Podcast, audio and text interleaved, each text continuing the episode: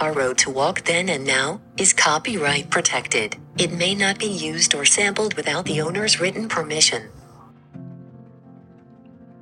Welcome to Our Road to Walk Then and Now, a podcast brought to you from Warren County, North Carolina. It's known as the birthplace of the environmental justice movement. I'm Deborah Ferruccio. And I'm Ken Ferruccio.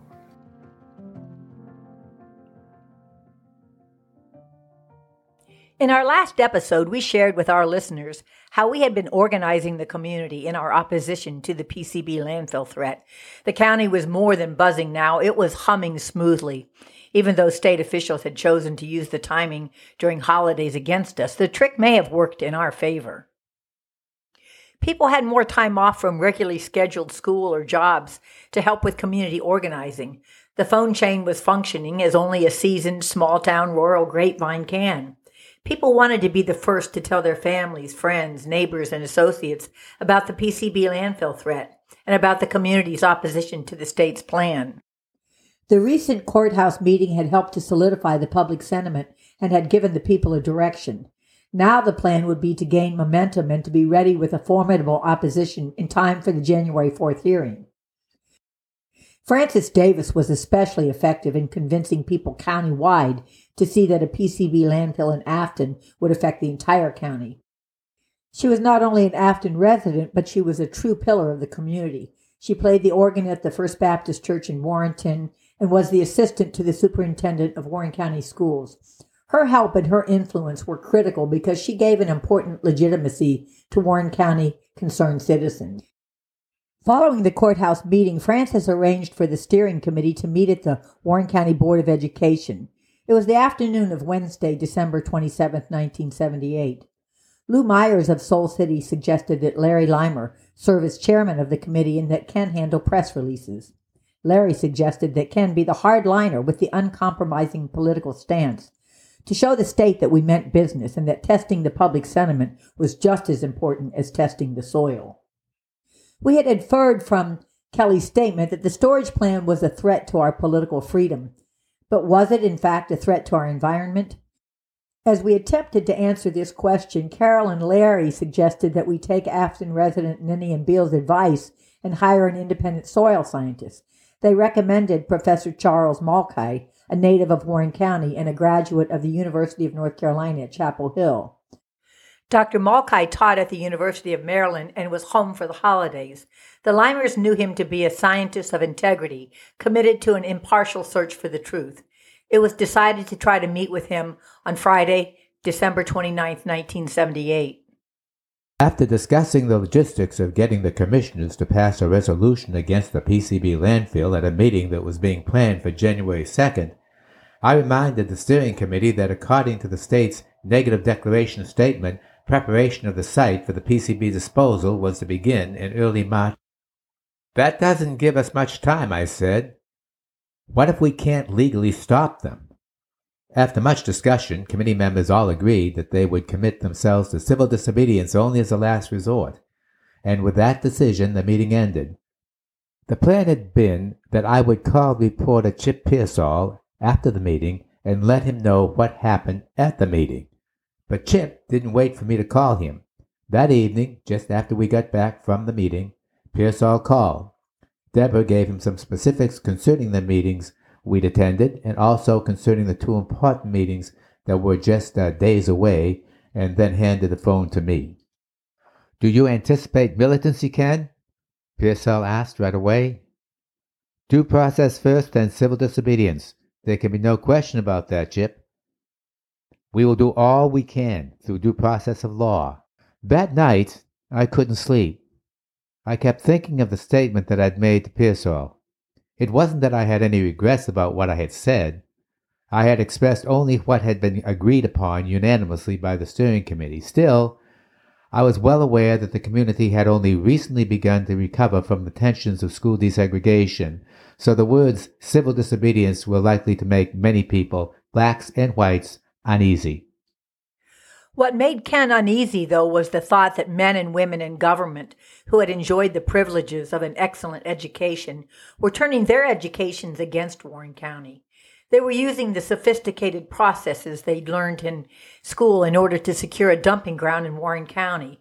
They were taking advantage of the county's rural poverty, its insufficient education, sparse population, and lack of representation in state government. Ken worried how our government representatives, with their knowledge of science, technology, and law, were taking advantage of residents of Warren County, and these thoughts ignited a righteous anger in him. I knew we desperately needed time. We needed to organize our forces, research, and analyze the issues. We needed to make this view known through as many modes of communication as possible to reach all the people.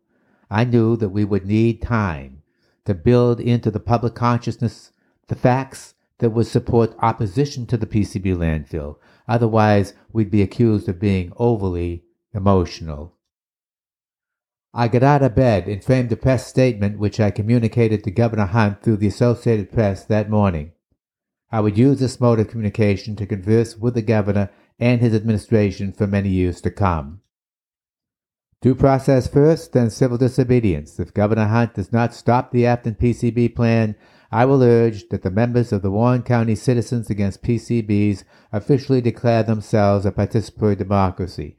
I will urge that we no longer recognize the legitimacy of representative government because that government will have shown itself to be unrepresentative of our will. I will then ask the NAACP, the National Association for Advancement of Colored People, and other organizations concerned about individual human rights participate with us in civil disobedience to stop the plan. I myself am morally and ethically committed to the nonviolent tradition of Mahatma Gandhi and Martin Luther King. However, as a participatory democracy means every person his own spokesman, every person his own vote, I cannot speak for others. I cannot say they are committed to nonviolence. I will do all in my power to keep the demonstrations peaceful. In effect, I was saying, we are issuing an ultimatum. We are drawing a line in the sand. Do not cross this line until you have convinced us that the ultimatum should be withdrawn, the line in the sand erased. The press statement was my way of slowing the process down, my own interpretation of the steering committee's uncompromising political stance. On Thursday, December 28th, everyone who could continued to inform others about the facts concerning the impending PCB dump. The telephone campaign was in full force. Leaders of organizations were asked to pass resolutions. Business owners were asked to speak against the PCB landfill and to support a newspaper ad opposing it. Ministers were asked to inform their congregations about the dangers of PCBs and the importance of attending the commissioners' meeting and the EPA hearing. We knew that numbers of people could be reached in the churches. We also knew that a lot of people could be reached through the weekly Warren Record, which was published the same day, December 28th. Ken, your letter to the editor had been titled by the editor Afton PCB Storage Plan Called Threat, and it was sure to rally the citizens. I began my letter to the editor by establishing Deborah and me as landowners, though small landowners, who chose to live in Warren County not because it was economically advantageous to do so, but because we enjoyed, quote, the assets of unspoiled land, clean air, and water, close quote. I pointed out that this quote was from a speech Governor Hunt had made the previous year at a Warren County National Guard Armory meeting where the governor had outlined his plans for economic growth and development. I also quoted from a News and Observer article we had found that had said contaminants of PCBs are among the most toxic known to man, triggering mysterious chemical mistakes and following from mother to child.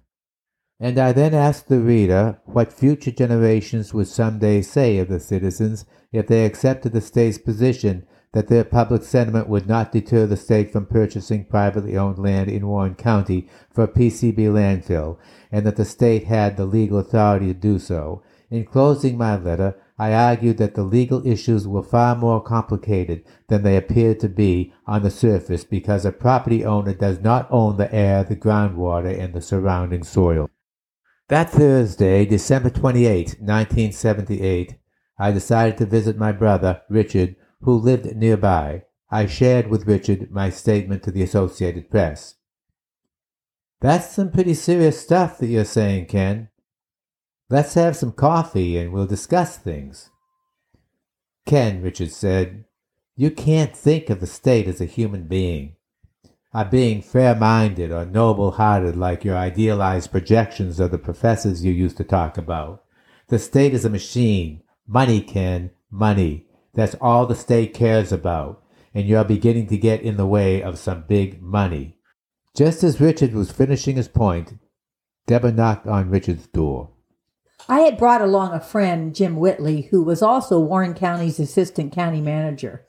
Jim had come to our cabin to ask us to disclose an inside story that would surely rock the county. Because Jim feared for his job, he asked to remain anonymous. Jim wanted me to go with him the next morning to share the story with a News and Observer reporter.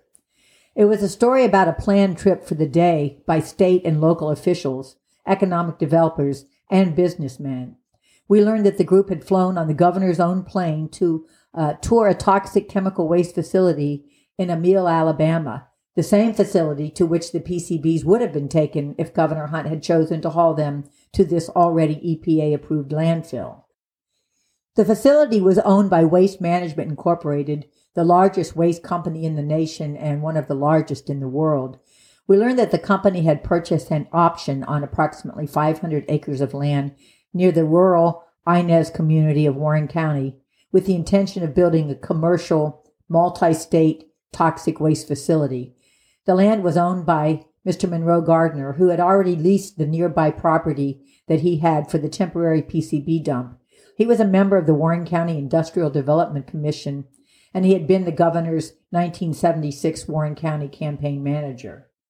Shell shocked with the news that Warren County was being attacked on two fronts, Ken and I left Richards and headed down the road to Frances's, where a press conference was scheduled with Shauna Singletary of Durham's WTVD News.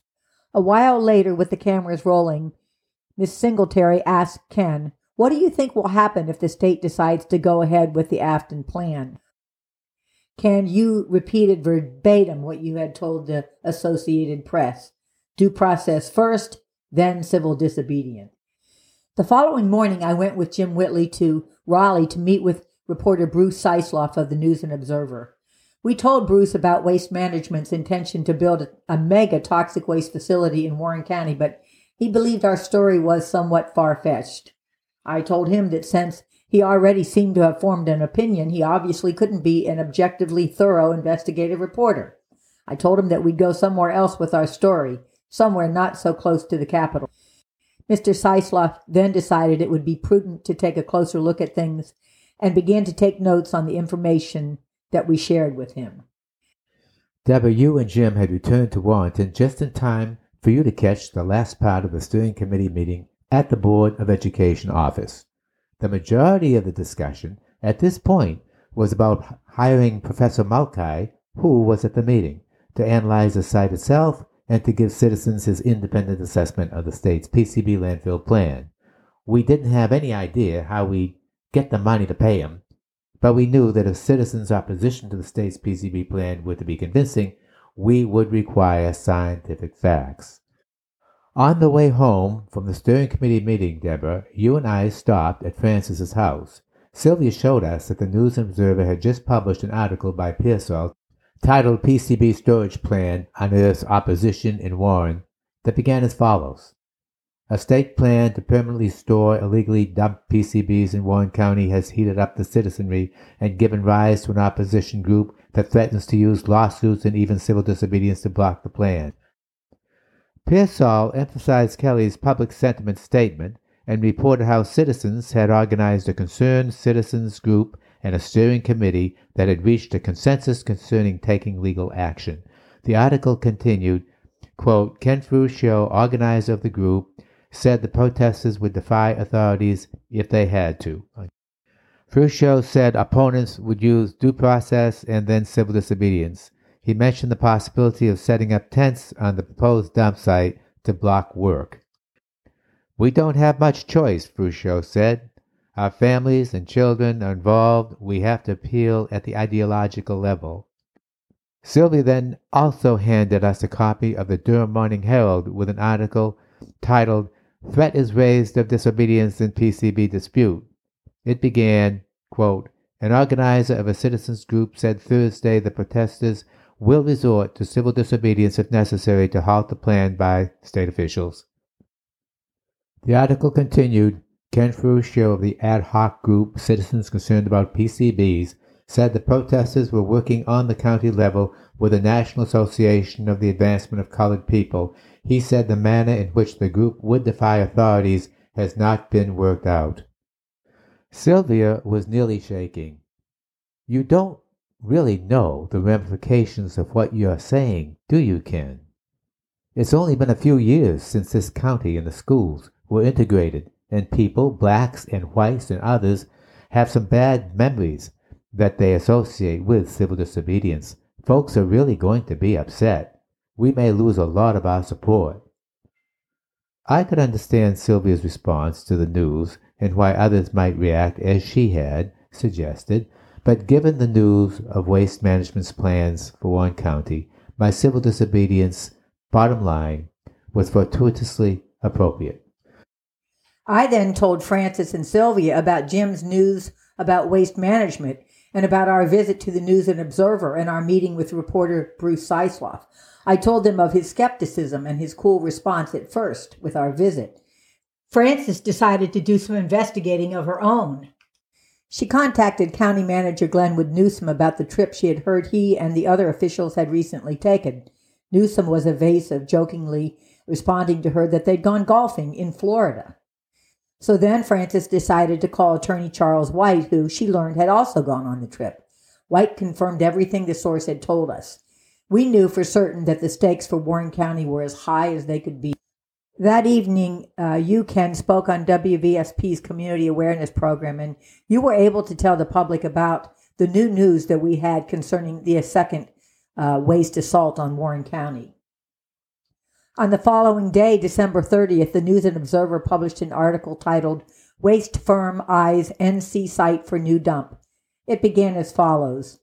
In the midst of growing opposition to the state's plan for a PCB disposal dump in western Warren County, an Illinois based firm is considering building a huge hazardous waste dump in the eastern part of the county. The article continued. State and county officials said Friday the two coincidental proposals were unrelated. Bob C. Goforth, director of the governor's task force for small community economic development, said the firm, Waste Management Incorporated of Oak Brook, Illinois, hoped to build a landfill for the safe disposal of hazardous industrial, municipal, and other waste capable of serving all of North Carolina and several nearby states. The article continued. A group of nine Warren County officials were flown in the governor's airplane Thursday to Livingston, Alabama, on a tour arranged by Goforth of a similar waste dump operated by Waste Management. That dump is certified by the Environmental Protection Agency for the disposal of PCB and other dangerous wastes. It's just wrong, to tell you the truth, for it to even be discussed in Warren County, uh, said Monroe Gardner of Warrenton, who owned the land under consideration by Waste Management Incorporated. By now, Mr. Gardner had been confronted by a number of Warren County folks who were disturbed at the news, including Frances Davis. She had called Mr. Gardner and chewed him out as a friend and fellow Baptist for even considering selling his land for a toxic waste dump. Why did Waste Management contact local officials after months of silence and invite them with little notice to tour the Alabama chemical waste facility while heated PCB landfill opposition was growing by the day? Perhaps it was the hard line threat of civil disobedience that motivated these officials suddenly to reveal this second waste assault. Perhaps they decided it would be better to take their chances with an irate citizenry now rather than later when opposition could grow even more powerful. Whatever their reasoning was, their thinking was erroneous and based on old assumptions. They had miscalculated the public response the ill-timed trip to Alabama served only to solidify citizen suspicion that the PCB landfill was to be another foothold for a larger waste disposal plan. Wasn't the progression clear? First, in September, state officials had sneaked into Warren County a temporary PCB landfill. Then they threatened to force a permanent PCB landfill in Afton for all the PCBs in the 15 counties. Now we knew that they also wanted to site a huge interstate hazardous waste landfill facility that could eventually serve the whole country. Officials had clearly shown their hand. The battle to protect Warren County from PCBs was escalating into a bigger war against toxic aggression. The surprise news about waste management's behind the scenes intentions for Warren County proved to be incendiary. The waste management news was a kind of flashpoint that would ignite Warren County citizens and fire them up with a wrath that would build to the January 2nd commissioners meeting and explode at the January 4th public hearing. It was the kind of surprise news that we mentioned in an earlier podcast how Governor Hunt's economic development modus operandi in his four terms in office set a standard for surprise announcements of major economic development projects, and that, like a firewall, this technique kept local citizens and environmental protection agencies in the dark until all the deals had been made. We're going to continue to share in episodes to come our documented record of the origins of the environmental justice movement as it emerged in Warren County, North Carolina, and how this movement has influenced environmentalism at large. You'll also hear how the resistance in Warren County to Governor Hunt's PCB landfill plans and his plans for economic development based on hazardous waste disposal would not only determine our lives in Warren County, but also the lives of numerous communities across North Carolina for years to come forcing so many of us to stand up to his toxic aggression legacy in order to help save North Carolina and the region from becoming a destination wasteland. Thanks for listening. Please join us next time on our road to walk.